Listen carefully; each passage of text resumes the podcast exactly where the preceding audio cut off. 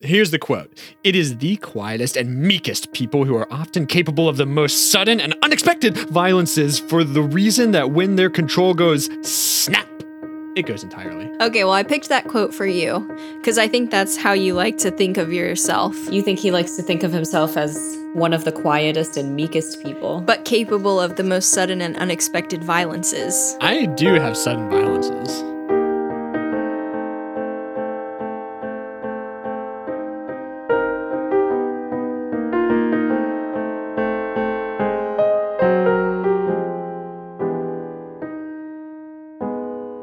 Welcome to Fire the Cannon. This podcast is called Fire the Cannon. It's about uh, it's what it's kind of about is like we read stories. No, sorry, shit. I always want to do the intro for the other podcast I do.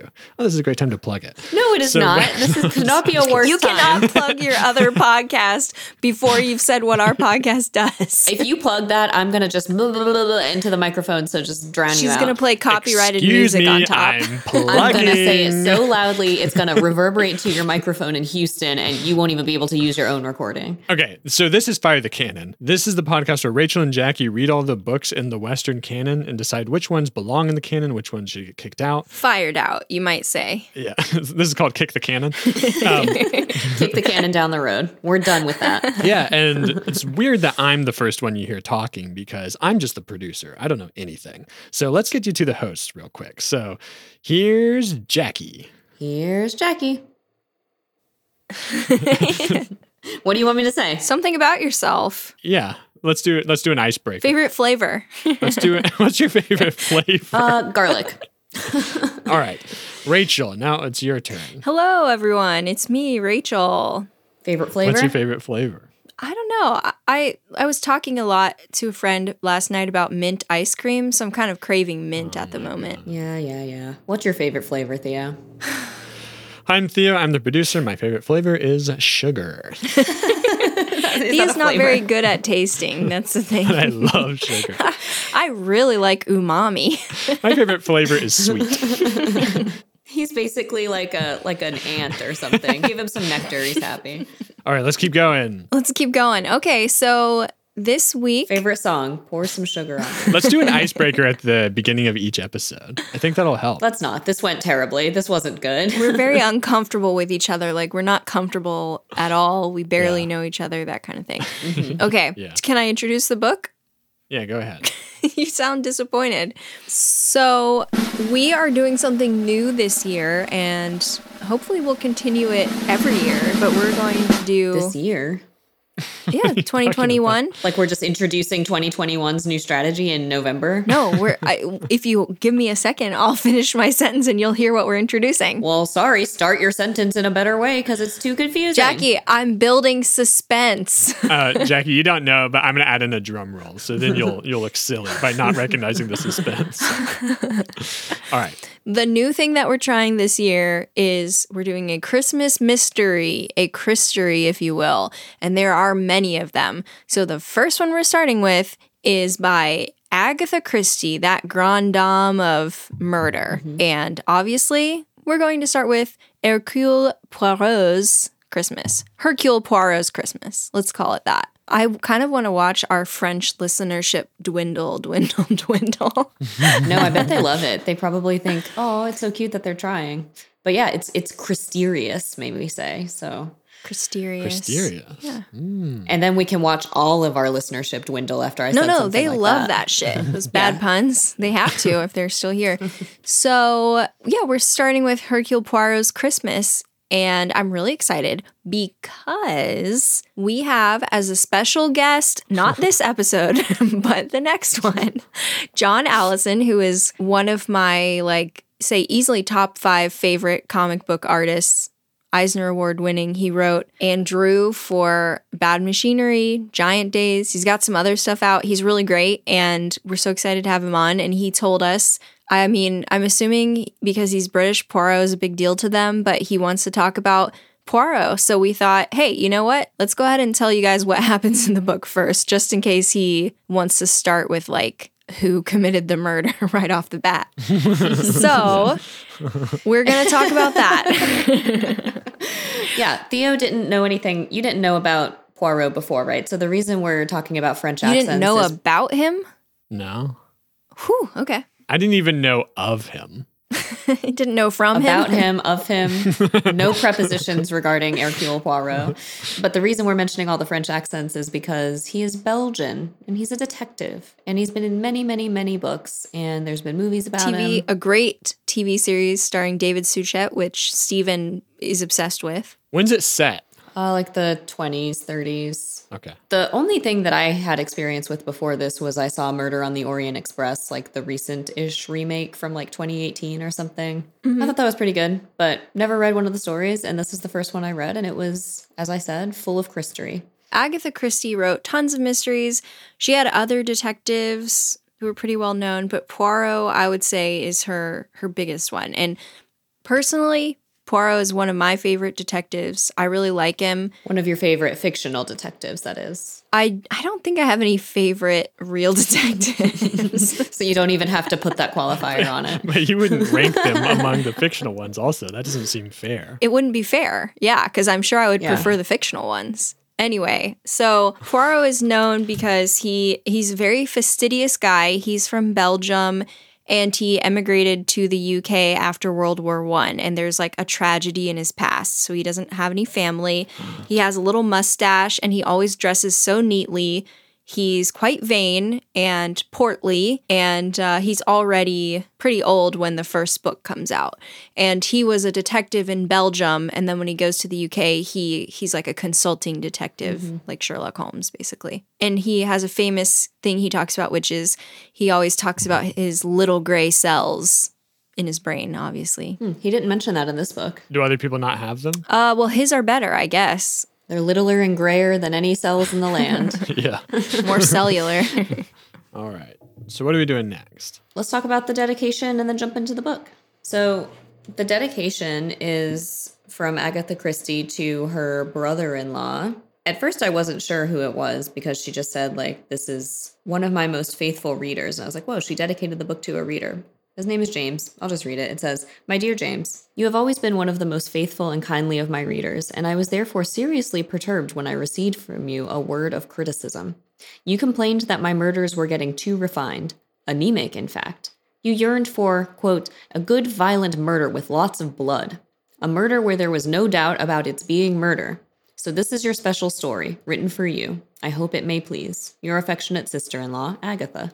Little James was quite bloodthirsty, I guess. I didn't think authors really would do that, would cater to their Brother-in-laws. Their brother in law's whims. well, she had a ton of stories about the same thing, so. Maybe she thought he had a point. So, Hercule Poirot's Christmas, something that I really, really like about this book and a lot of the Poirot stories in general is that he's not even mentioned in the book until like 20% of the way through. Really? Yeah. So he's not centered at all. This is one of the stories where the story is focused on the suspects, essentially, and the detective is just kind of off doing things sometimes and then coming in and going out. I don't think that's the right way to do it. I think you got to build hype for the detective. Like everybody's got to be saying, you wouldn't be saying that if Poirot was here. I did it. I killed him. You wouldn't say that if he was here. I think that the hype comes from people knowing that it's a Poirot book and it's called Hercule Poirot's Christmas. And you're like, when's this Poirot going to show up? I would like it if the entire book was like the murder happens, people are all in a tizzy about it, and then in the last chapter you get he was in the Bahamas the whole time having a wonderful Christmas in the tropics, like he wasn't involved. That was his Christmas. Murderer gets away. yeah. Oh, it would actually be fucking badass if he was, sorry, it would actually be freaking badass if he was on vacation and then someone just sends him a letter saying, like, here are the details to the mystery. Can you solve this? And he's just like, oh, got it. And like writes down the solution, mails back a letter. Zip, zap, zap. That'd be so good. I'm going to introduce the characters. So we already know Poirot. Put him out of your mind for now. Okay. It all takes place at this like really nice estate over the Christmas holiday because a wealthy old man has called his children to him. Some of them are hoping it's because he wants to make amends, and then some of them are like, no, he's an asshole. He just wants to mess with us. So the old man's name is Simeon Lee, and most other characters have the last name Lee. So Alfred is one of his sons. Alfred's wife is named Lydia, and that couple lives with Simeon in the house full time. He kind of gave up his hopes and dreams to take care of his dad. He's the oldest son, he's the responsible one. Right. And he's the one who cares the most about his dad and has the most positive feelings. But his wife is like, Your dad treats you like a slave. He makes you do everything he wants. And Then some. yeah, and then some. Yeah. He, he makes you do things he doesn't even want you to do. Just to see you dance. when the story opens, they're they're kind of complaining because she's saying like your dad should just give you a bunch of money instead of giving you an allowance. And of course, I'm thinking, or this grown ass man could just get a job and move out. Right. he can't he can't abandon his dad. Learn He a has skill. another son named George Lee, and George has a wife named Magdalene. And George is a he's like a Tory MP, so he's a huge asshole politician. And his wife is, I think, 20 years younger than he is, and everyone's like, I don't know why he married her. Or why she married him. What's an MP? I don't know what that A is. member of parliament. A member of parliament. Oh, Yeah. And so then they have another son named David. David has a wife named Hilda. David is an artist and he is estranged from his father because the dad was like, Look, if you try to become an artist, that's it. You are cut off. And he was like, Okay, fine. And then his wife Hilda, when they um, when she's described, she's like a middle-aged woman. She looks very, very kind, but she's not like super beautiful or anything.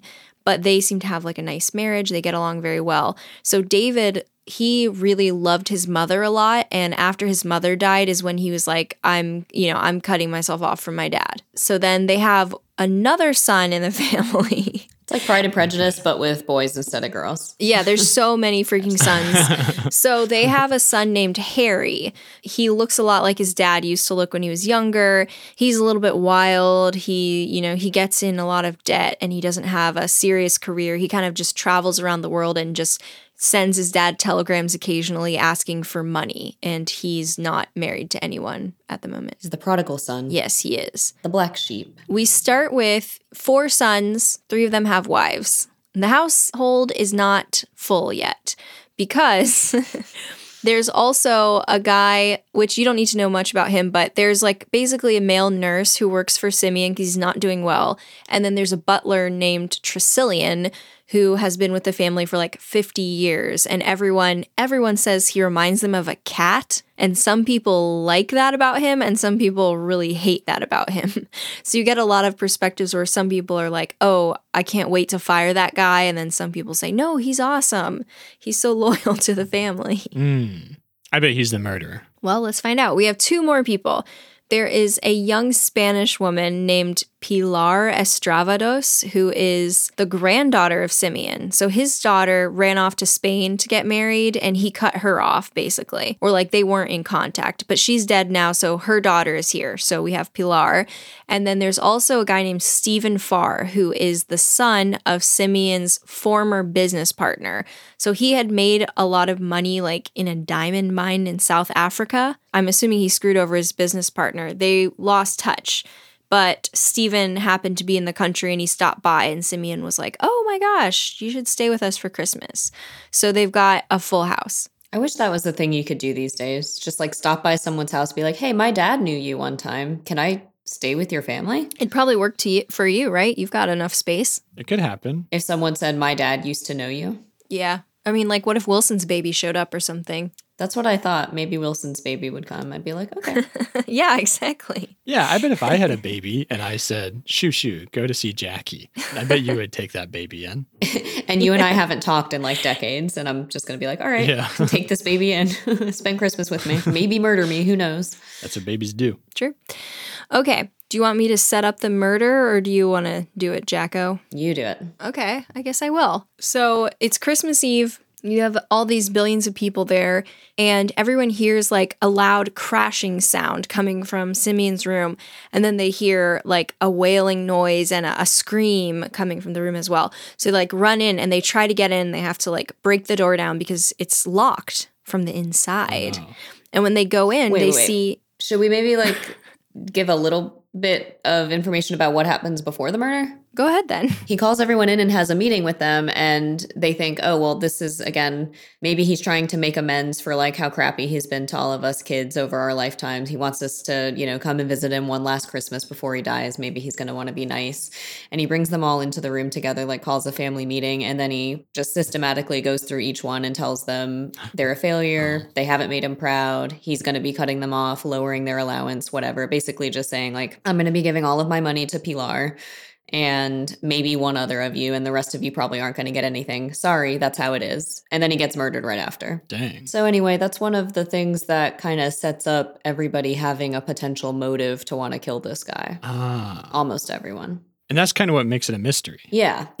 In a lot of Poirot stories, the murders involve the upper classes. There's just some very funny eccentricities. Like I talked about with one of the sons saying, like, oh, I wish his wife literally says something like, it would be better if you weren't dependent on your father. And what she meant by that was he should just give you a big chunk of money. and then you won't be dependent on him anymore. Yeah, none of them ever say, like, wait a second. If I just got a job, I wouldn't have to murder him.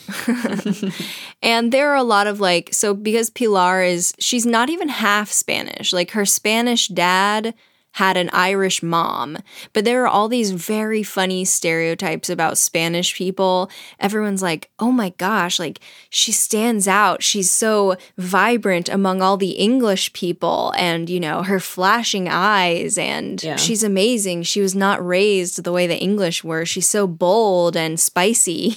and it's like she's a white person from just over that way. They keep calling her um, exotically pale and creamy. They're just like, ooh, that creamy, pale skin. And I'm like, "S- is she paler than everybody in the UK? Even though she's from Spain, like, she's creamier. and they keep um, also referring to all the other women who are around her as egg-like. Thea's in egg mode. Did you notice that? Stop saying I'm in egg mode. Oh What is egg mode? Gosh. Egg mode is just the time in his life when he's eating a lot of eggs. And that be now. Yeah. She's sitting on the train on the way to her grandfather's house, and Steven sees her, the guy who's just come in from South Africa on his way to, you know, go go meet the guy. And he sees Pilar and he's like, Ugh, everybody else on this train looks like a boring egg, but not her. She's creamy Spanish goodness, and it's kind of gross. Unlike an egg, she's creamy and pale. Yeah, unlike an egg, she's creamy and pale. Does creamy just mean the color or the texture? I have no idea. Creamy skin. I sure hope it's not the texture. Standards were different back then. Maybe it's about the uniformity of the color. I don't know. Oh. Hmm, are you Googling creamy skin right now? Oh, yeah, maybe I should. No, it's just going to come up with skin cream, I bet. Find out. I'll put it in quotes. I'll put it in quotes. Creamy skin. Oh. Cream colored slash very close to off white slash off white slash pale skin, but in a good way, dot, dot, dot. Not unhealthy looking, but rather attractive. Pale in a good way. Yeah. Wow. That sounds awesome. I'd like to see some of that. Some attractive skin. Yeah, some nice creamy skin. Ew. What? You just sound creepy when you say it. pale, but not in an egg way, we can say. Yeah. So the other thing about Pilar is she's always kind of saying creepy things, I thought. Did you think that, Rachel? Just weird. I didn't think they were creepy. I just thought she was a weirdo. Well, but I thought that was kind of part of the weird, like Spanish quasi racism. Is everything she says is like a little bit violent? She talks like an alien. yeah, she does. She acts like she's totally unbothered by violence. Like she meets Steven and is like, Yeah, I was just coming here and, you know, my car got bombed on the road and my driver died and there was lots of blood. It was terrible. It was very annoying to me because it made me late for my train. And he's just like, Wow, you're a bloodthirsty young woman. The Spanish Civil War was happening at the time. So she, it's not, I don't think that she was meant to be like particularly bloodthirsty. I think the point is like all of Spain is just dealing with it. But it's weird that she's annoyed that her driver got blown up and not horrified. She only has so many little gray cells to waste. so that's that's setting up the murder. Yes. And it's it's funny like Pilar everyone not everyone but a lot of the men are a little bit creepy to her. For example, I'm jumping around a little bit, but the single uncle of hers Harry. at one point when he's talking about her, he says, "I wish I wasn't a mere uncle." Oh, no. Not even at one point. He says it like three times. Anytime he talks to another But that person, exact phrase, "Oh, I wish I wasn't a mere uncle." Like I wish I was even more than an uncle. I don't consider a boyfriend to be more than an uncle. Steven, he's more than an uncle to me. it's like if you're trying to talk to somebody and you're just like, hey, I was just wondering, do you want to go to the dance? And they're like, as uncles or more than uncles? yeah, that's how you let someone down easy. You say, "Look, I like you as an uncle." yeah. I, I, I want to stay uncles with you.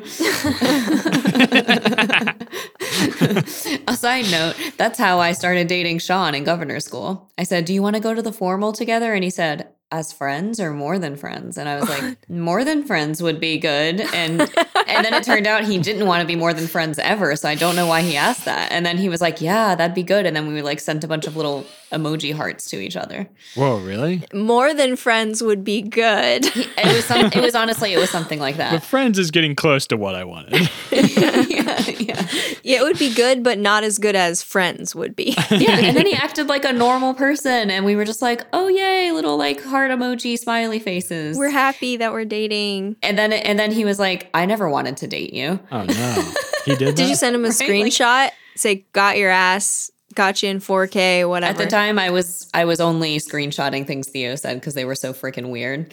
Wow. Weird. You don't know that you were weird as a teen.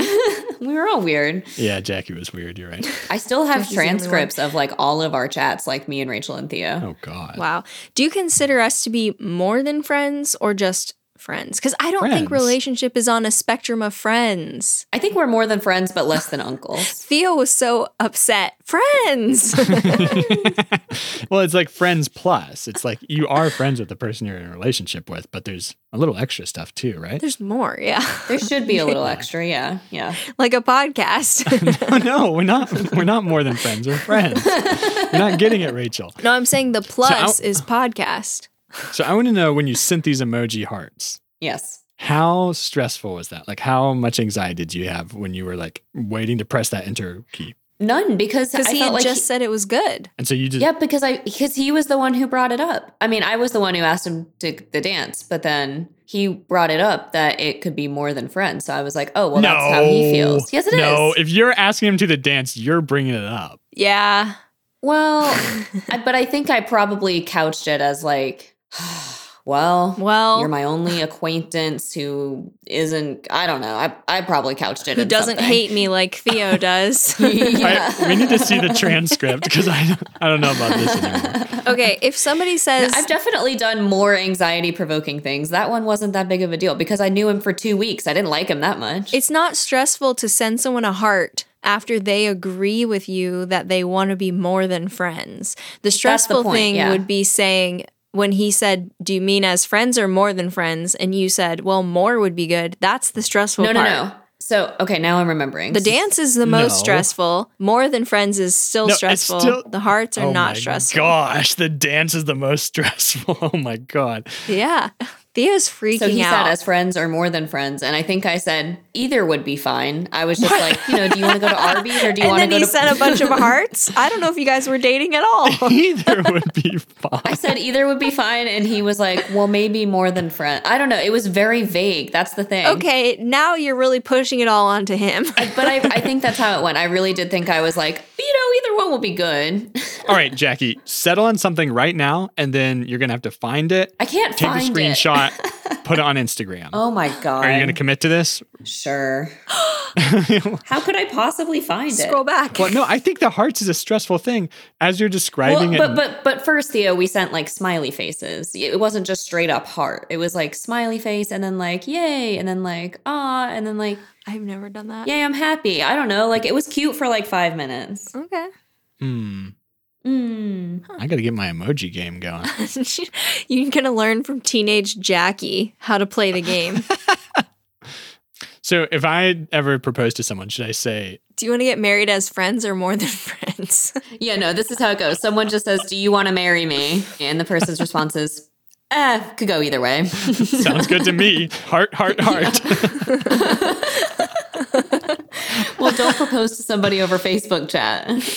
I think even after they've said yes to going to the dance, you still kind of want to play it a little cool. Like I, I don't know if I go straight to emojis. I don't know if I'm. She I'm doing didn't. hearts. he might have been the first one. We were sixteen. I mean, I don't know. Even at 16, I'm holding my cards pretty close to the vest. You were very frank with us about your hatred. Wait, are we trying to get through this whole story? On this yeah, it's not going to episode? take that long, actually. Okay. Yeah, yeah, we no, we easily can. Like seriously, now that we've explained the characters and the scenario, we're pretty much done. but I just love that like Theo is so stressed about this emoji thing though. I would. he would never send an emoji. no, I I would send an emoji, but it, it's just like. It, but you'd that's have to a- be basically engaged before he'll do it. I mean, you're being pretty vulnerable there, in a way that I don't think I would be comfortable with. No, an emoji is just a cover for emotions. Like it's it's literally just a symbol. You don't even have to say anything.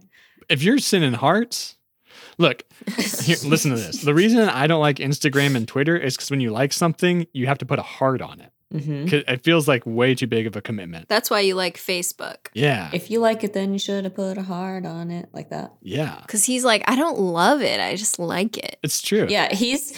I've sent him like in, like direct messages on Instagram before, and he'll like it, and then he'll say, "Just so you know, I like that, but it has to be a heart."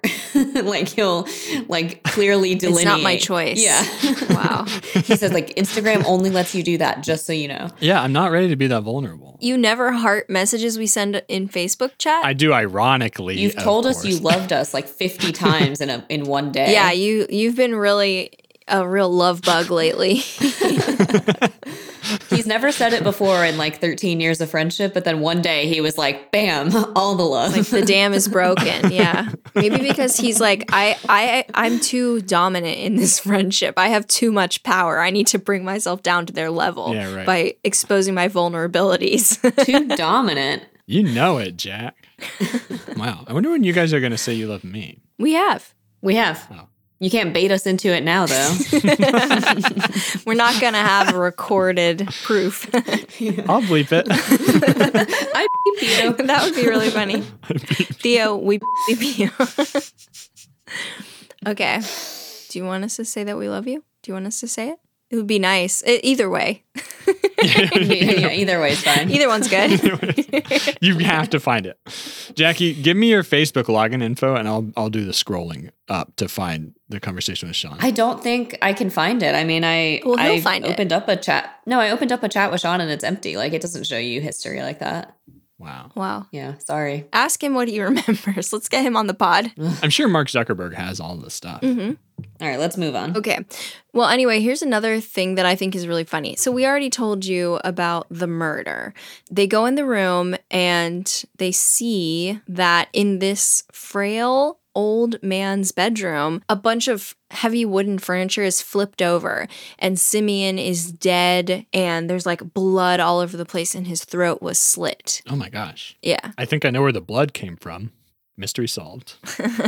It turns out that it just happened to be the case that a guy from town, Superintendent Sugden, shows up at exactly the right time, this police officer. And he says, like, oh, uh, Simeon had called me for something to come up because, like, his diamonds have been stolen. So the detective is like, I was already here because he called me and then he just so happened to get murdered. So he was on the scene. So he notices Pilar pick something up from the floor and when he makes her show it to him it's it's a little bit of rubber and like a small wooden piece in her hand and everyone's like what is that It's a pencil. But only Yeah. Sugden sees it because he takes it from her and is just puts it away. He doesn't want anybody to disturb the scene, right? That's bad police work. makes sense But everybody is disturbing the scene. i know They're all traipsing around in the blood in there. exactly That's true. so then uh very soon after poirot shows up because he was called along with colonel johnson who is a, a constable like a police constable He doesn't seem necessary. Yeah, we've already got two, but yeah, no, there's three of them. Okay. So we have Sugden, who lives near, like in the town nearby, Johnson, who comes from somewhere else, and Poirot, who also comes from somewhere else. Okay. So when Poirot shows up, they have to solve this mystery, and it's very confusing because the diamonds have been stolen. The room is locked from the inside. There's like evidence of a big struggle, but the murder victim is extremely old and frail and like has to have a nurse to help him do everything. So they're like, who killed him? And also, what was the little thing that Pilar picked up from the ground? So those are the questions essentially. Like, how do these things go together? Right. And so Poirot, the way that he investigates, for the most part, he's just kind of like chatting with everyone a lot, just constantly talking to them, getting their stories, and then hearing what other people sa- have to say about the other people that he's already spoken to. Does he lure them into a false sense of security? Some of them. No. He has a different, I mean, I don't know if it's false, but like he def- definitely has like different ways of interacting with different people. He's very distanced from what he's seeing. So, for example, when they're questioning Pilar, or no, when they're questioning Magdalene, the very young wife of one of the sons, the narrator of the story tells us like what each of the police officers is thinking about her and like one of them is thinking like oh she's so beautiful and then another one's thinking something else and then poirot thinks like it's interesting watching the way that she uses her beauty like as a strategy Oh. I think most like if you're familiar with like Sherlock Holmes, Sherlock is like super super logical, like understands everything, like knows lots of extraneous facts, notices everything. And Poirot is also very observant, but he's also very into like I don't know, he's a little more holistic. He's like I just want to get to know a person. Yeah. Hmm. Mm. Poirot. So yeah, Sherlock Holmes is very much I'm going to look at the literal facts and clues and then I know the answer. But Poirot is more like I want to see what this person is like and what other people think of them and what all of their relationships are. I want to know if they collect butterflies. I don't want to know what his dad did for a living. Yeah.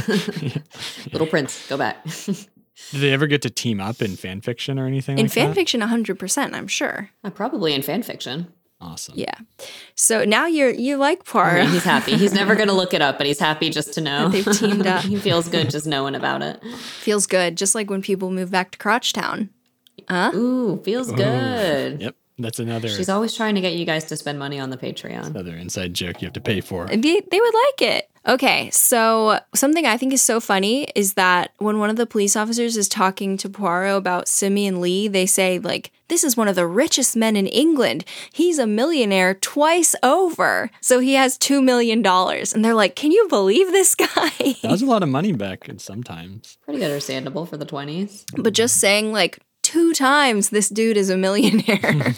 Yeah, multiple times, and by multiple, I mean more than one. yeah, two to be precise. Maybe they mean he was a millionaire, he lost all his money, and then he became a millionaire again. So he has $1 million for the second time. Riches to rags to riches story. Yeah. The other thing that I think is kind of funny about Poirot is that everyone calls him Monsieur Poirot instead of just Mr. Poirot, which to me, I'm like, that is so weird because if I go to another country, I'm not going to be like, you need to use an honorific from my language to refer to me. I would be fine with a Japanese person calling me whatever they would normally call me. I wouldn't be like, excuse me, that's Miss Rachel. Doesn't that seem weird? Well, you're going to bring up that you're a doctor. He doesn't insist on it, though. They kind of just do it. No, he doesn't. That's what I'm saying. It's weird. He never Yeah. tells them like, uh, no, I'm Monsieur Poirot. So I'm just saying like it's weird to me that these British people are falling over themselves to be like, oh, Monsieur, Monsieur Poirot. Just call him Mr. Yeah. Poirot. And then they see Pilar and they're like, Senorita. Oh. Yeah. um, the thing that's funny about Pilar too is I don't know if Jackie noticed this. Multiple times she complains that English people aren't gay enough. She's always like, I was expecting so much more gayness. British people just aren't gay. Why aren't these people gay? She just goes on and on about the lack of gayness in England. And after after her grandfather is murdered, she's like, "This is the saddest Christmas. I was expecting something much more joyful from a real British Christmas." And her friend is like, "Someone's just been killed." like I think that's the reason it's not very gay. yeah, she said I didn't really know him very well. so, all right, it's pretty interesting. Poirot, he's talking to everyone and getting the situation. The son, who's the artist, he hated his father because he said that his father was terrible to his mother, like constantly cheated on her. And in fact, before his dad was murdered, they had this big argument where the dad called his dead wife stupid and the son was furious. So Poirot's kind of talking to the butlers, talking to the sons, I was just gonna say he thinks that his dad is basically responsible for his mom's death because she died of heartbreak, basically. So he thinks his dad basically killed his mom, and he loved her a lot. Yeah. and then he's calling her stupid. Everybody has complicated feelings towards their father and they're all very different. Um, but so Poirot realizes that Simeon actually probably has more sons. And the reason he realizes that is that Simeon literally says, like, I probably have more all of my sons. legitimate sons suck, and I'm sure I have way better bastards than you guys. Wow. He says, I bet I have better sons out there, even if they were born on the wrong side of the bedsheet, which made me wonder what is the right side of the bedsheet? Like, if you're the wife, are you having the babies under the bed? And if you're the mistress, you're having it like above the sheets? I don't know. what What's correct there? I don't know. Well, form an opinion. I think it's held up to block people off from each other. I don't think it's on the bed. So, if you're having it on the wrong side of the sheet, It's whatever sheet you're not married to the guy on. So you're wait, you're saying it's it's held up like a curtain. yeah. And so if you're on the wrong side of the sheet, you're just like you're not even on the bed, you're just on the floor on the other side. Nobody's on the bed in, in my mind. yeah. Well, that's for sure the wrong side of the sheet is if you're just under the bed. Yeah. That's not correct. I probably have some great sons out there that were born on the floor. He's talking about the the bottom sheet, the fitted sheet, and you're just like trapped under it and it's fitted around. you. Now those kids weren't coddled. They had to fight their way out of that fitted sheet. Yeah. Mm-hmm. so he's not subtle. He's not subtle. No. No.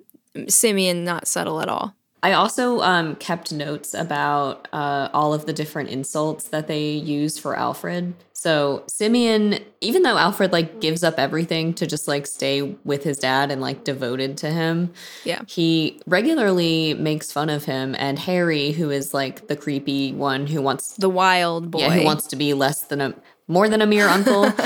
um, Less than a friend, more than an uncle. Yeah, Alfred and Harry really hate each other. Here's a little list of what they call Alfred old, slow, and steady, a regular sober sides, old stick in the mud, nincompoop, a dull stick, Old sober sides? old, regular sober sides, old, slow, and steady. That used to be you, Theo.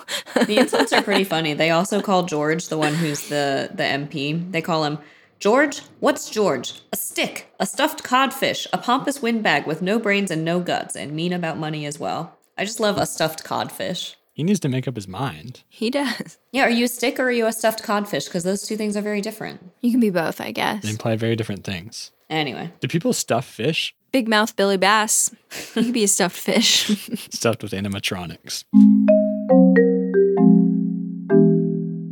All right, guys, if you're loving what you're hearing, check us out on patreon.com slash fire with cannon. slash fire the cannon. we bought the domain and it just redirects to our website. Um, i- if you go there, you can find all sorts of ways to pay us money for what we're doing. and when you do pay us money, you get a little something in return. You get access to lots of bonus content and you get access to additional awards and scholarships. No, what do you get? Prizes? yeah, prizes. Yeah, so we'd really love it if you check that out. Also, go to Apple Podcasts uh, dot com, right? They got the dot com. I don't know. Go go to the Apple Podcast app. Go to the app on your phone. Apple. Oh, th- go to Podcasts. Apple Podcast app, find our podcast on it, rate us, review us.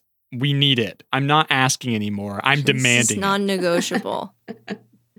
so while Poirot is just kind of skulking around and thinking about things, he's interested in Pilar. He looks at a couple of, like a photo of her mother and her father. He looks at like a portrait of Simeon. He's just looking all around. He gets a clue because Pilar and Stephen, who have formed like a connection, they're playing with balloons and a balloon pops and then Pilar picks up what's left of the balloon and was is like, "Oh, the thing that I found in Simeon's room must have been part of a balloon."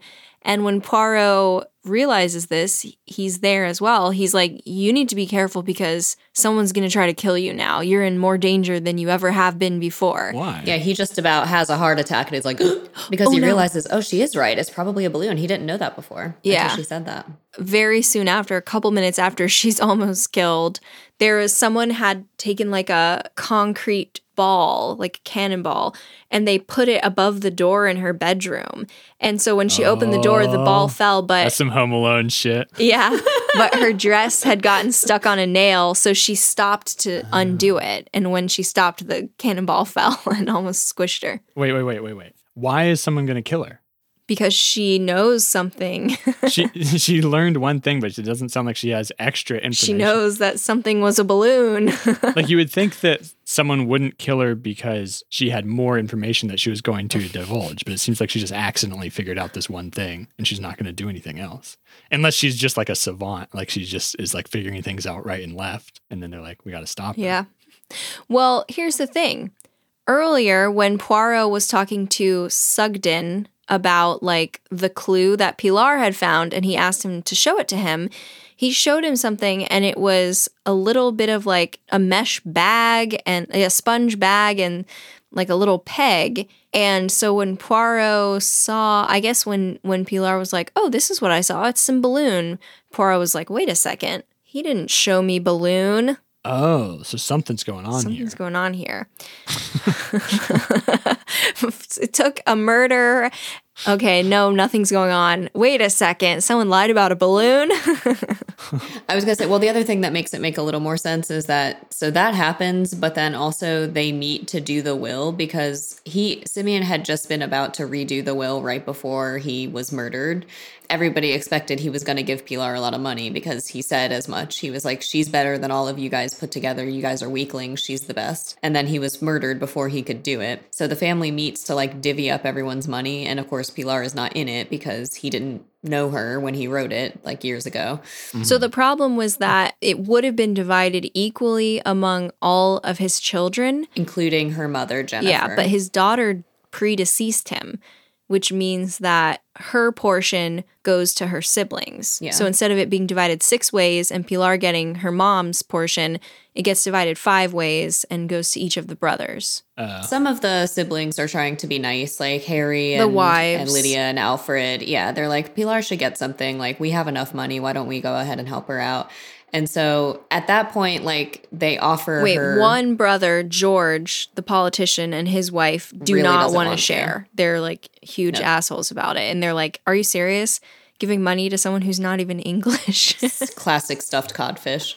Um, what anyway? What I'm trying to get at is that there's a certain point at which they offer her some of the money, and then she refuses it. She says, "I will not take it. it I won't take this." And they're like, "It's not charity, Pilar. This is just what you're owed. Like we believe this is what's right." And she's like, "Well, that's why I won't take it." And it's at that point that Poirot is like, "Now you're in a lot of danger." yeah. Which I was like, "What?" Um, Uh, well, no, no. The danger was about the balloon, not about her will stuff. he says he says it to her after that point where she says, "I will not take it." All right, we find out from Poirot that he basically used what we've learned from careless Linnaeus or whatever, and he figured out that because the portraits of Pilar's mother and father, both of them had blue eyes, mm-mm. there's no way that she is their daughter because she has dark, you Oh. know, Spanish eyes. Could it be? He says, "Anybody who studies the laws of Mendel would know that." So she's like, ugh, all right, here's the deal. When I was in the car, Pilar was in the car with me. And when the bomb went off, she died. Like we had been chatting, and she told me that she was going to go meet her grandfather and get a lot of money. So after she died, I thought to myself, well, why don't I just get a lot of money instead? I'll uh so she like she took the dead Pilar's passport and like put some dirt on it basically and kind of snuck across the border and, and was like, "Oh, they're not really going to look at this very much." She took all of Pilar's stuff too. Yeah. She was like wearing her mom's picture around her neck, and she was a pretty good actress, I thought, because when Poirot shows her the the portrait of the mom on the wall, she goes, My "My mother. mom," in her like face colors. Yeah. Yeah. Whereas if that were me, I would have just been like, Uh. "Who? Oh yeah, oh yeah, my mom. Yeah." Well, uh, yeah, I guess it was the same photo that she had in her in her locket or whatever. But still, she'd have to like connect that. I don't know. Yeah. And have an emotional reaction. Her real name is Conchita Lopez. She was like having a really fun time essentially impersonating Pilar, but then after she realized the siblings were going to be really nice, she's like, I can't do this to you guys. Since you want to give me the money, I can't take it. Yeah. But I guess if they didn't want to give it to her, she would have tried to get it. Or like if they were just being nice and doing it for charity, she would have taken it. But since they believe it's the morally right thing to do, she's like, no, I can't do that. Hmm. but Yeah. that doesn't get revealed until way later. yeah. And so so we have that. That's something interesting. And then it turns out someone else is not who we suspected, which that person is Stephen Farr. Stephen Farr. But he goes through two of these things, which was kind of annoying to me because the first time they get like a wire back from South Africa because they were like, go check into this guy's background. And they got a, a wire back that said, the guy who he said his dad was, his only son died years ago. So we know that this can't be his real son. So who is he? Mhm. And he said, Well, I don't know. I was just on the train and I saw Pilar and I thought she was really beautiful. And I saw the address on her suitcase was this house. And I thought to myself, Oh, I know that house. She's going there. I'm going to make up a story and just go there with her just so I can like spend more time with her. That was a lie as well. Because he says he knew the Farrs, like he knew Ebenezer Farr and his son. Mhm. So that's why he recognized the address. Like, oh my gosh, that's my friend's dad's old business partner's address. yeah. So he's like, I'll just pretend to be their dead son. They're not going to know the difference. And I get to spend more time with Pilar. That's excellent. And then it turns out that also wasn't true, which they find out because, oh, he just said, oh, the reason that whenever the butler opened the door to see you, this happened like throughout the book, the butler would say, it's just so crazy, man. Like I opened the door and saw Harry. And then I opened the door and saw Stephen Farr. And I just kept thinking, wow, what deja vu. This has happened before. And it turns out that Stephen Farr and Harry look almost exactly alike because they're brothers. What? yeah. Stephen is a bastard son of Simeon. Uh, And he came to England because he was like, I've always wanted to meet my father and see what he was like. But then he was an asshole. so I killed him. Well, let's see. What's funny to me is Poirot keeps revealing more and more brothers. Like this book already has an abundance of brothers, and then he keeps like pulling more Yeah. brothers out of thin air. And there's yet another secret brother. Who can it be? At one point, Poirot had like gone into town and ordered something, and the women in the house like open the package to see what it is, and it's a fake mustache. One of the women is like, Why would he need a fake mustache? He has such a wonderful real mustache. but it turns out that Poirot figured out that Superintendent Sugden The police officer. is another illegitimate child of Simeon. Yeah, the police officer who was already on the scene and he's been like disguising it with a mustache but that he actually like looks exactly like him. The son of Simeon would not have a mustache. He looks again like Harry, like Simeon, and Stephen Farr. Yeah. So there's just like multiple people who all have very strong features that look alike. But- and the way he figured this out was that Pilar earlier in the book had I said, love a big strong man or something. Yeah, she's like, Harry's handsome, just like you, Superintendent Sugden. And then he like turns bright red, and the reader thinks, Oh, he's just being coy or something. But Poirot realizes he turns that color because she's seen through him. That they have the same body and type. said, "Oh yeah, they all look alike. They're all big and strong, just like you."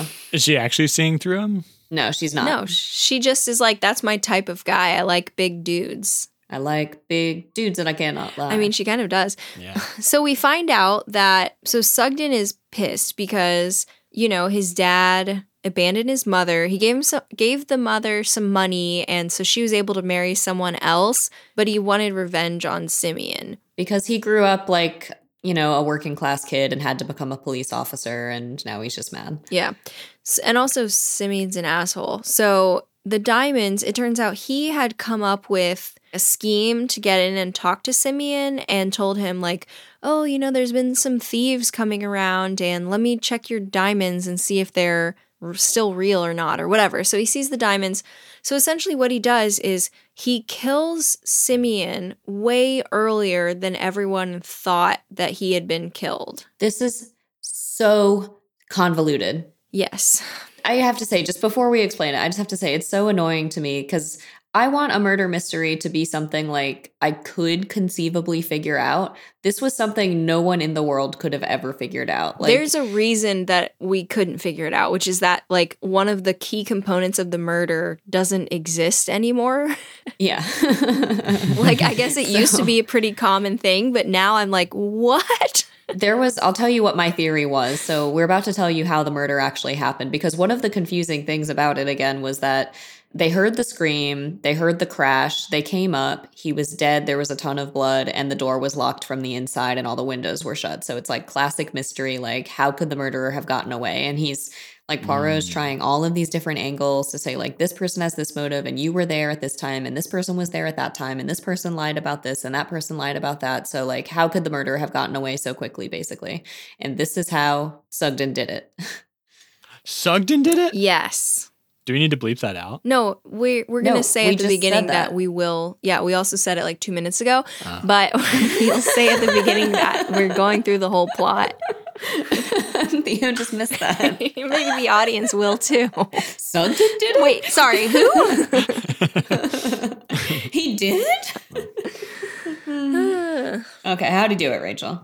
Okay. The main thing that everyone was wondering is why would there have been this big fight when our dad is so frail, you know? Like feeble and old and sick. yeah, so like he Oh. could never put up a fight. Also, everybody kept saying there's too much blood.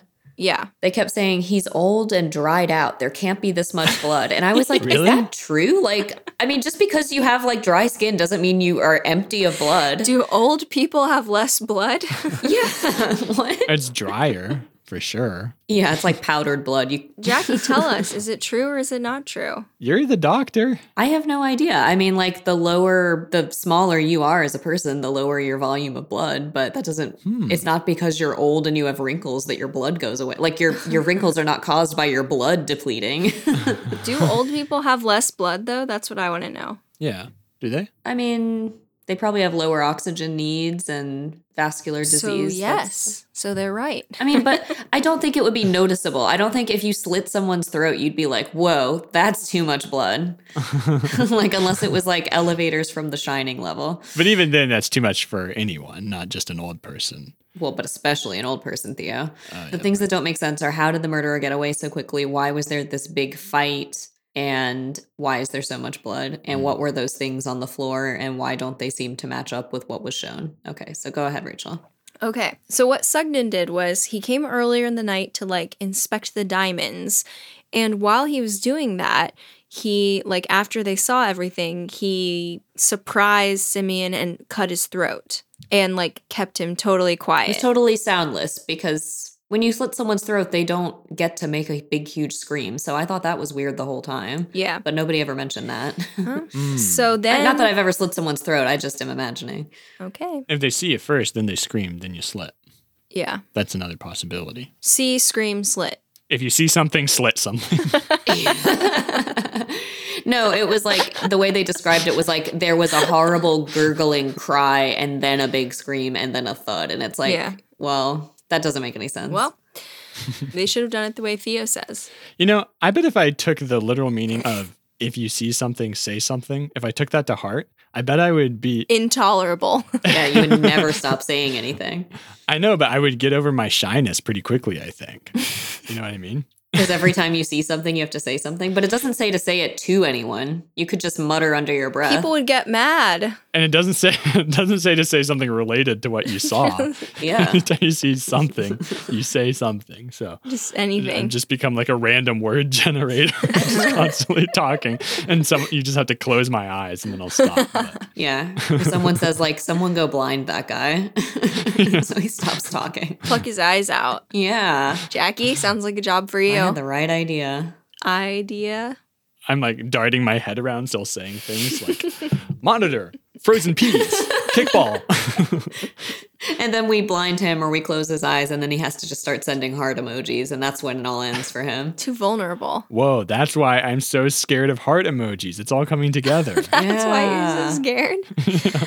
okay. Just another very quick aside, audience. The reason we keep mentioning me plucking people's eyes out is because Theo didn't like me originally. Apparently, I said I was going to go pluck my own eyes out over something, and I have no memory of this whatsoever. But he, he and he didn't let it go for years. It was grotesque and I let it go.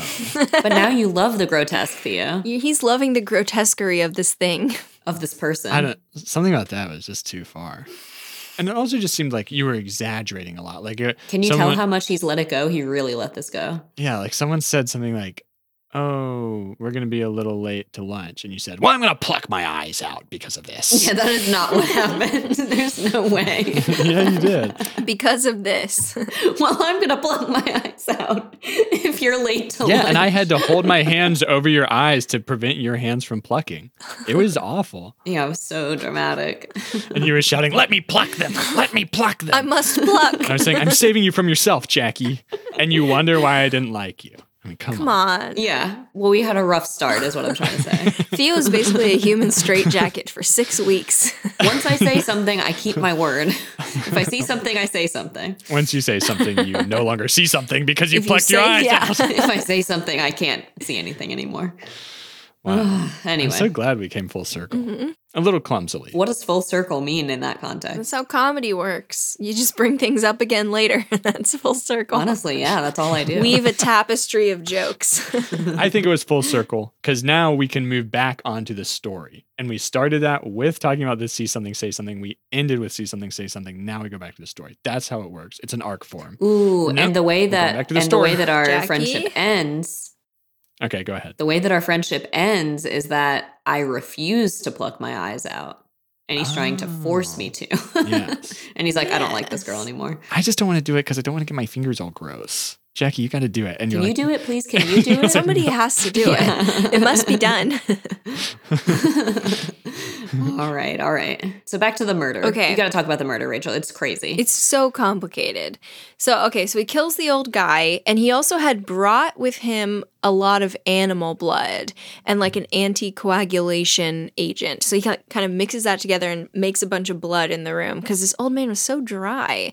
And then he banks up the fire really high to keep him warm, like to keep the body warmer. So it seems like he was alive longer. "Mm, And then he stages the scene. He takes the diamonds and he ends up hiding them in a fountain, which Poirot was like, You did this because even if someone found them, it would point the finger at the family, which is who you wanted people to be suspicious of. So, my finger points. Mm-hmm.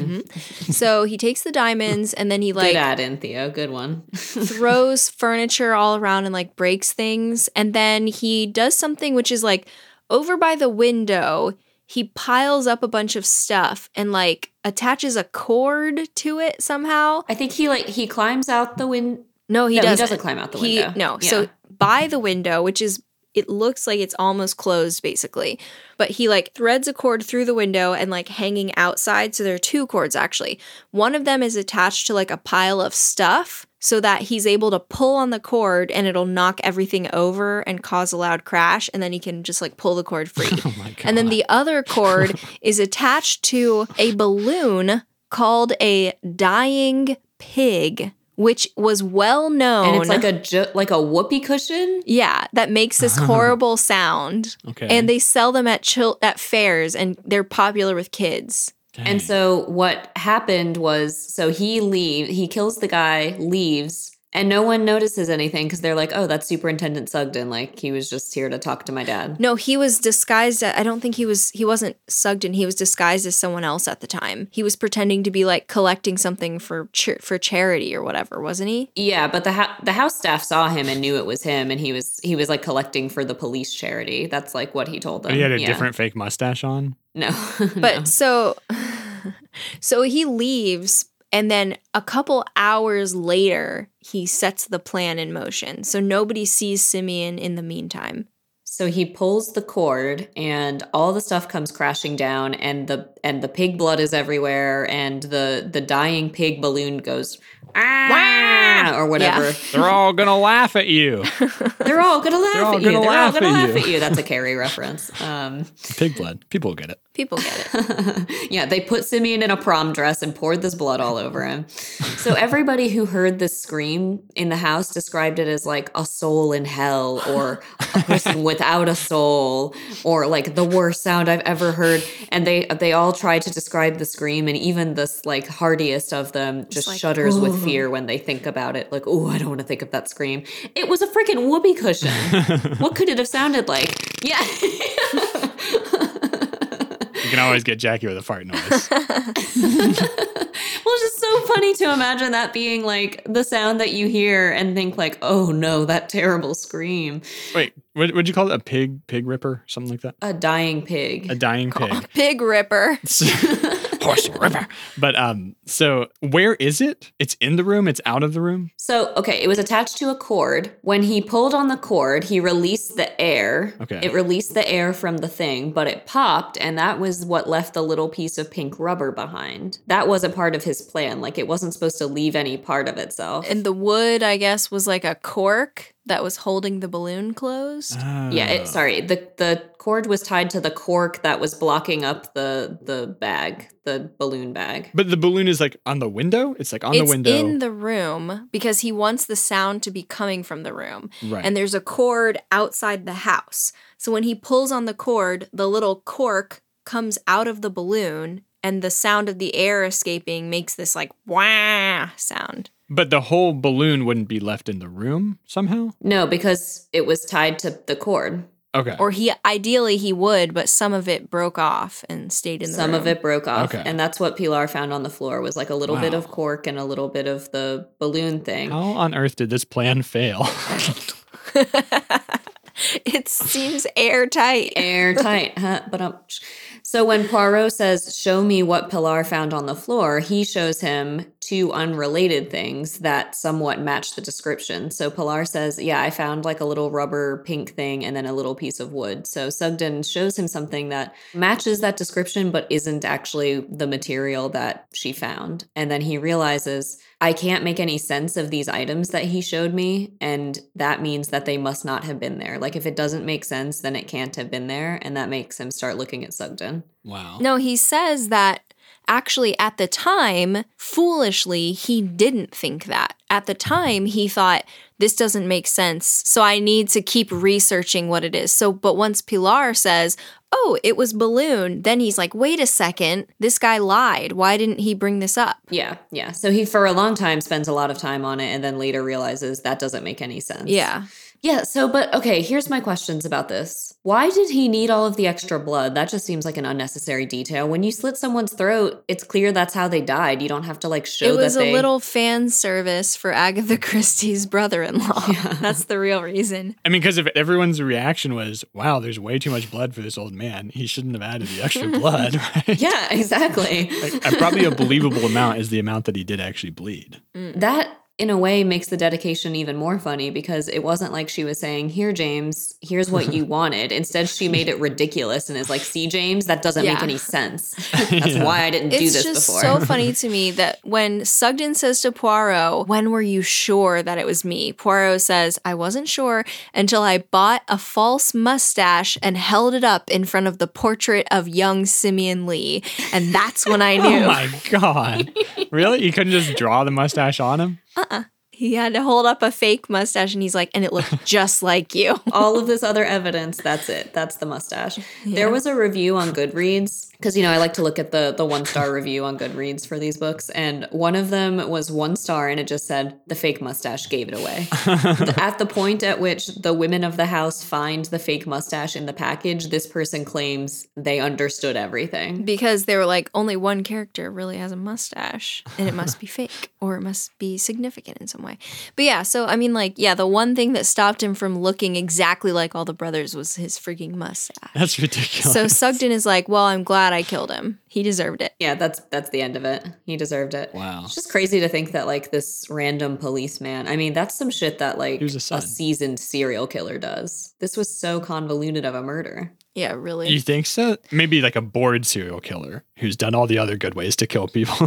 Yeah, I feel like a seasoned serial killer would be very much like get in, get out, you know? Get on with your life. yeah, it's just a job. I guess so, yeah. But I, what I'm, you know what I mean though, like like a psychopath. Like Sugden could have killed this man so easily. well, he wanted to get away with it. I know, but he could have killed him and gotten away with it and just made it less weird. Apparently, this is the best idea he could think of. You know, like he could have just like, oh, I was I was talking to him about the diamonds and I tried to help him up and he just fell. Sorry, oops. Like that's all you have to do. No one would think twice about it. He's a feeble old man. You're a police officer. You have no particular motive. That would have been fine. Instead, he Yeah, does this. Maybe you should be a murderer, Jackie. You might be in the wrong line of work. if you became a well-known murderer, the our podcast stats This That would be Podcast is so gonna good pop for our off. podcast. I It know. would be true crime. true true crime, Dang, I really don't want to have to do it though. truest crime. Here's what I thought was going to happen. I texted Rachel and I said, I have a theory. Can I tell you the theory? Because I hadn't finished the book yet and I, I wanted to prove that I was like so sure this was going to be correct. And I was like, there's no way that I got this wrong. At what point did you have the theory? So I started suspecting it while Simeon was still alive because what happens is he, ca- like I said, he called everyone into his room and like gave this big speech about how they all suck and he's not going to leave them anything. And he keeps cackling to himself, like even before everybody gets to the house, he's always like seen like rubbing his little hands and saying like, oh yes, this will be a very fun Christmas indeed. I'm going to play a little game. I'm going to have so much fun with these people. And so I was thinking to myself, like, well, nothing about this murder makes sense. And they think, well, it has to have been suicide, but wait, it can't be suicide because of how much blood there was and these other Ah. factors and, and the struggle and all this. And I was like, okay, well, clearly he killed himself. And the joke that he played on his family was that he's going to get them framed for murder. Mhm. Like, because he hates them so much, he was going to invite them all over and then say, look, I'm sick and old. I'm about to die anyway. The best fuck you would be to like send one of you to prison forever. And I don't even care which one of you it is. Whoa. I thought that was going to be it. Like, that's his little game. That's some psychological shit, Jackie. Yeah. That's what I thought it was going to be. Wait, but does he actually kill himself or does he fake his death? he doesn't do Sugden either. kills him. He was killed by Sugden. Theo, Sugden did it. oh my god. oh, in my theory. yeah, in your No, he theory. did, no, in no, in my theory, he doesn't fake his death. He actually kills himself, and then Oh. like that's how spiteful he is, right? Like he Wow. would he would do that just to like. Spiteful as a rose. Spiteful, Spiteful as a rose. So that's what I thought was going to happen because that would have made the most sense, honestly. That's cooler. Yeah. Not to get too morbid, but if you were doing this scheme that Jackie is suggesting, if you were the simian and you were doing this scheme, Hmm? Mhm. what evidence would you leave to make people wonder how you were murdered? a tiny piece of rubber and a wooden peg. it worked perfectly. I mean, because, you know, a really obvious one is like two little fang marks on the neck. You know? yeah. Okay. Hmm. Mm-hmm. Like some green ooze, maybe. Hmm. I would carve the initials of the person I wanted to frame into my own abdomen with my non dominant hand Oh. so that when they look at it later, it would not look like I did it myself. It would look like someone was like above me doing it. And then I would also make sure to like wear gloves while doing that so that the carving implement would not have my fingerprints on it. Mm. And then also, what I would do is hmm, have I thought about this too much? I thought Here- here's my idea is I would uh, leave crumbs of the person's favorite snack all around me. Of bacon. bacon bits. or if I wanted to frame Theo, I would just say sugar, sugar everywhere. This is his favorite. No, no. If you want to frame Theo, there should be no sugar at the scene of the crime because he's licked it all up. If already yeah, sugar everywhere else. Ah, yes. Like the flour tin is full, the baking soda tin is full, the sugar is empty. well, the murderer clearly doesn't eat baking soda. It looks like the baking soda tin, like someone licked a finger, dipped it in, tasted it, and no thanks. But the So sugar. this wasn't it. yeah, that'd be so good. Oh my god. But then you find out it was actually Rachel because Rachel knew this about Theo, did away with the sugar, but there were little mint leaves all over the place. Ooh. And no one noticed. I thought you were framing Theo. Now I'm the one framing Theo? I don't know. Or I killed you, but you framed Theo. But right, like that's what I thought was going to happen. I was like, "Oh, I'm so correct about this. I can't wait to like prove to everybody that I knew this was going to happen." And you were wrong. She got you. She got your ass. yeah, she got your ass. No, that doesn't count. She made it completely impossible to figure out. Like that She made that it made me mad. impossible for my ass to not get gotten. I do actually think for what Jackie's saying, it makes much more sense considering it's a Christmas themed book. Jackie's idea makes a lot more sense. because it's Christmas themed. Yeah. It, What is Christmas like fa- like, just revenge? yeah, explain. it's I mean, it's got to be like kind of a weird one if it's Christmas themed. Well, this is the only Poirot mystery where a police officer killed someone. Spoilers. yeah. You just spoiled the entire series. Oh Uh, my the god. next one I read, I'm like, "Well, I know it's not the police officer." Well, that'll make Yeah. it easier for you to get it right then, Jackie. Yeah, easier. So the other thing about this that's funny is that he's like, "Ah, fine, I did it, and I'm I'm glad too. I'm not sorry." He gets led away, and then the rest of the family is just there, and everything becomes really awkward between them because they're just like, "Oh, oops." Like we all were mad at each other. Yeah. That was our brother, and we all thought another person did it, and we just fought a whole lot. And then they keep calling Conchita Pilar. They're like, "Oh, Pilar, it's fine. We forgive you. We we understand." And she was like, Can I ask one favor though? And they're like, Sure, Pilar, anything. And she's like, Maybe next year, can I come back and like actually have a nice Christmas with you guys? And they're like, Oh, of course, dear. Welcome back anytime. she What? just impersonated their dead relative and stole her clothes. And they're like, Yeah, no, this is fine. You you can basically be Pilar now. The reason they invited her back is because she said, when they were like, Oh, are you going to be okay? She said, I'm actually marrying Steven and we're going to go to South Africa. And Steven is their brother. Yeah. So then when she was like, What if Steven and I come back next year? They were like, Yeah, sure. Because that's our brother that we don't know and you'll be his wife. It wasn't like you're a random scammer. Even then, she is a random scammer. She is, but at least she's their sister in law. I could see being like, sure, Pilar, you can come back because you're going to be my brother's wife. But I don't think I would be like, yes, you're so welcome anytime. I love you so much, Pilar. They never call her Conchita. No, they do. Bef- right before this happens, they say, "Wait a second, your name's not Pilar, isn't it something else?" And she's like, "Yeah, it's Conchita." And they're like, "Oh, that's such a pretty name. Yeah, but then they keep calling her Pilar. Okay, Pilar. yeah, what a nice name, Pilar." yeah, they do. That is weird. Also, I wouldn't want to spend Christmas with these people. They sound pretty terrible. I mean, yeah, you're zero for one on a good Christmas with the Lees. the only one that's really bad is the politician brother because also after the police officer, it's revealed that he killed Simeon because he was his you know his illegitimate son the politician brother is like do you think we could get him to say that it's because he's a communist actually and they're like no i don't think he's going to try to protect the family name for you yeah, he says, Do you think you could get him to say that he killed our dad because he hates capitalism? yeah Wait, do you think Agatha Christie was just trying to set up a sequel when she said the thing about uh, Pilar wanting pilar coming to? Yeah, back Pilar coming back. Maybe we should do Christmas next year. Ah, ha, ha. Here we go again. Oh, like looking at the no. camera with your arms crossed yeah. And then the next book is like, actually, I'm not Conchita. And then Steven's actually not Steven. oh wow We're both Simeon. two Simeons. Yeah. Two Simeons, each less bloody than the last. less blood. Bloodful. Simeon and Simeon sitting in a tree. Oh. Uh, U N C L I N G. U N C L. Uncling? They're uncling it? They're uncling Uh-huh. it. Doesn't Harry like after They're they more than find uncling out Mm-hmm. after they find out that Conchita is not really their niece, isn't Harry like interesting? Doesn't he try to hit on her immediately? He's like, "Okay." Yeah, he's like, score. so we're not related. Yeah, he does. just as I always wanted. but most of the Lees are pretty nice. Like Alfred is is nice, Lydia's nice, David is nice, and Hilda are nice. They're all killing each No, other. none of them killed just- each other. S- Sugden did it. Oh, when are we going to reveal the murderer? Only the legitimate Lees are nice. ah. Not all of them, just most of them, I guess. Barely. Slight majority. Well, only the l- legitimate Lees are not murderers. Correct. Yeah. Can we at least say that? Can we at least say that illegitimate children are usually murderers? Usually. Nope, it was 50 50 in this story. What I thought was so funny is that there's a little bit at the end where they're talking to each other and they just like, they're just complimenting Poirot so much. They're like, wow, it was so amazing the way he solved this mystery.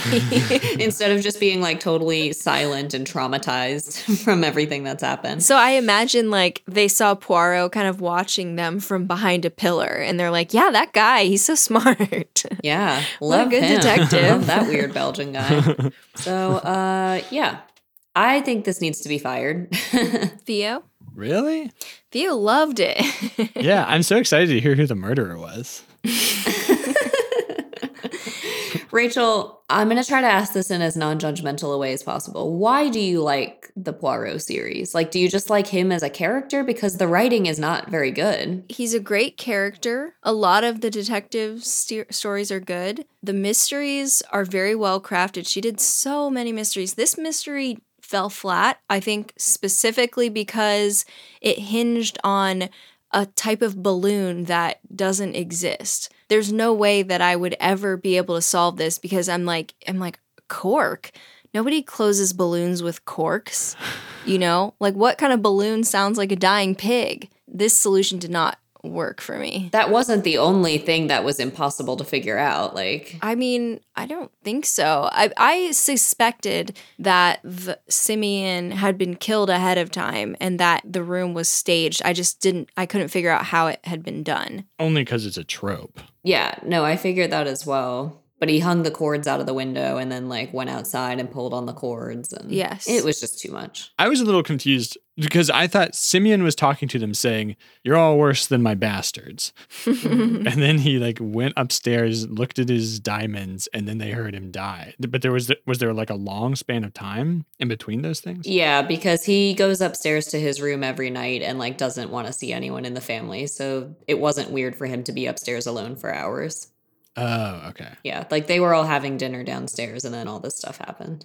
So is the prose not important to you when it's a mystery book, Rachel? Like it's just the mystery. I and it don't doesn't- think her writing is bad. I think that she does a very good job. She does a great job with characterization, in my opinion, which really. I thought it was silly. it, it was silly. I don't think that's a problem.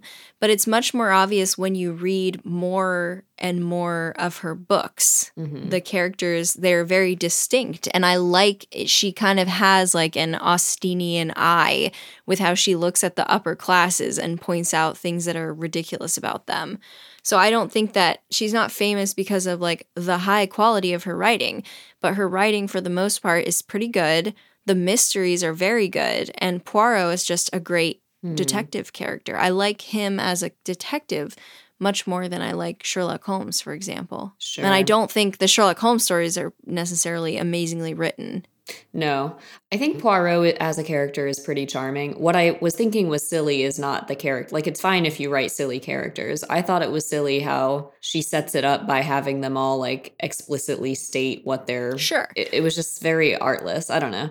Yeah, I I love Poirot. I don't have a strong attachment to a particular book in the series. Maybe I need to read more where there's no balloon involved in the murder. Yeah, no, no more balloon involved murders. You should maybe watch the adaptation, the BBC adaptation. Steven really loves it. He's just a good detective. I don't care either way. If you say, like, I really like Poirot, but, you know, as far as canons go, we need to pick a better example of his skills, that'd be fine with me. This is certainly not a mystery where I would be like, wow, I remember that. Like, I can't believe she pulled it off. How amazing. The twists were so good. I I really did like how she characterized the way that all the different sons reacted to their father's treatment of them. Mhm. I think at the time there weren't that many writers who were kind of like mystery writers who were delving into the psychological aspects. There was actually a quite funny part where Poirot is gathering everyone together and he says like, "Listen up. I've looked at the whole family and only two of you are capable of committing murder." He says it's Alfred and Hilda, which are like the two I was suspecting the least. So he just says that? Yeah, and everyone's fine with it. That's not cool. I mean, I would hate it if someone, let's say we get Poirot on this podcast, which like, yeah, I'd love to man. get him on the pod. big guy. Dream guest. if, if he came on and he was like, only one of you does murders probably, and it's Theo, I feel like that would really throw off our dynamic. You don't think you'd feel left out? What if he said, "Look, only two of you are capable of committing murder, and it's Rachel and Jackie." You don't think you'd be offended? Like, "Ugh, I could commit a murder if I really wanted to. Um, I don't think so. Actually, I think I, I think I would be like a little Freaked bit- out. I guess I would be a little bit cautious. It, it would throw off the dynamic. You know, I would be like, okay, maybe I shouldn't push. too Maybe I strongly. shouldn't repeatedly tell Jackie everything she did wrong at governor's school. Well, here's the thing they weren't all fine with it. Like, he made pretty much everyone mad because what he does first is he goes through, like, here's why you would have done it, which was just very funny um, to say, like, George, I know that he told you he was going to take all your money away. So that's why you would have done it. And then he gets mad. And then he's like, Lydia, you never liked living here. So that's why you would have done it. Mhm. And pretty much the only person who like had no motive would have been Pilar because he was like she Right. would have gotten a bunch of money if he had just lived a little longer. Which is what made me suspect her was just that part. 'Cause I was Exactly. like, wait a second. Yeah. If she had no reason to do it, maybe she did it. Also, how was Sugden just somewhere hiding in the house, just happening to be able to knock a cannonball down and almost kill her? Because, well, he was there because they were investigating. but when that happens, she narrowly avoids getting crushed by it. And then Stephen Farr steps out of the room where the cannonball was and said, She's alive. that seems suspicious as hell, but that, and never came back, never got mentioned. Yeah. I don't know. I bet Sugden. I bet he had some string going through all those windows. I bet he had you know, various traps he could set up. Yeah, if only they had at some point gone outside and seen all the strings attached to all the every everywhere. Yeah. Follow the end of the string. Sugden's probably at the end of it. um, well, anyway, so we hope you enjoyed that. And please come back next week. We're going to be discussing uh, John Allison's work with John Allison. And we're also going to be discussing this mystery because he likes mysteries. Our website is firethecannonpod.com. Our Instagram and Twitter are at firethecannonpod. Our Facebook group is Fire the Cannon Podcast. Our Patreon is patreon.com slash fire the cannon. And as always, cannon is spelled C-A-N-O-N. C A N O N. C-A-N-O-N. Oh, we should write a jingle. Well, yeah, Theo. I was waiting for one of you guys to volunteer. Oh, I volunteered you.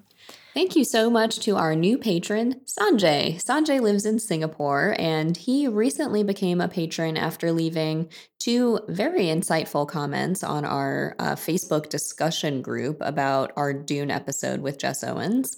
Um, and I'm not being sarcastic when I say that. They actually were very insightful. Theo looked at the comments and said, Oh no, this guy's smart. yeah, I didn't think I could respond to them. I'm sorry. And you didn't respond. I know. I got too scared. I was like, this guy knows a lot more than I do. And th- but I did respond to Sanjay, and I Rachel then said, uh, "You totally misunderstood what he was talking about." So Too late. sorry about that. but no, we are so glad that you joined us, and um, you became a patron after leaving us two um, valid points of criticism. So that was just basically the nicest thing ever. Thank you. Yeah. My vote for nicest guy in Singapore. Great guy. One of the So best. If you want to beat Sanjay's record and you think you're a nicer guy in Singapore, nicer gal, whatever, we don't care, uh, join the Patreon, please. Thank you so much. All right. Everybody say au revoir. Au revoir. Goodbye from our little gray cells to yours.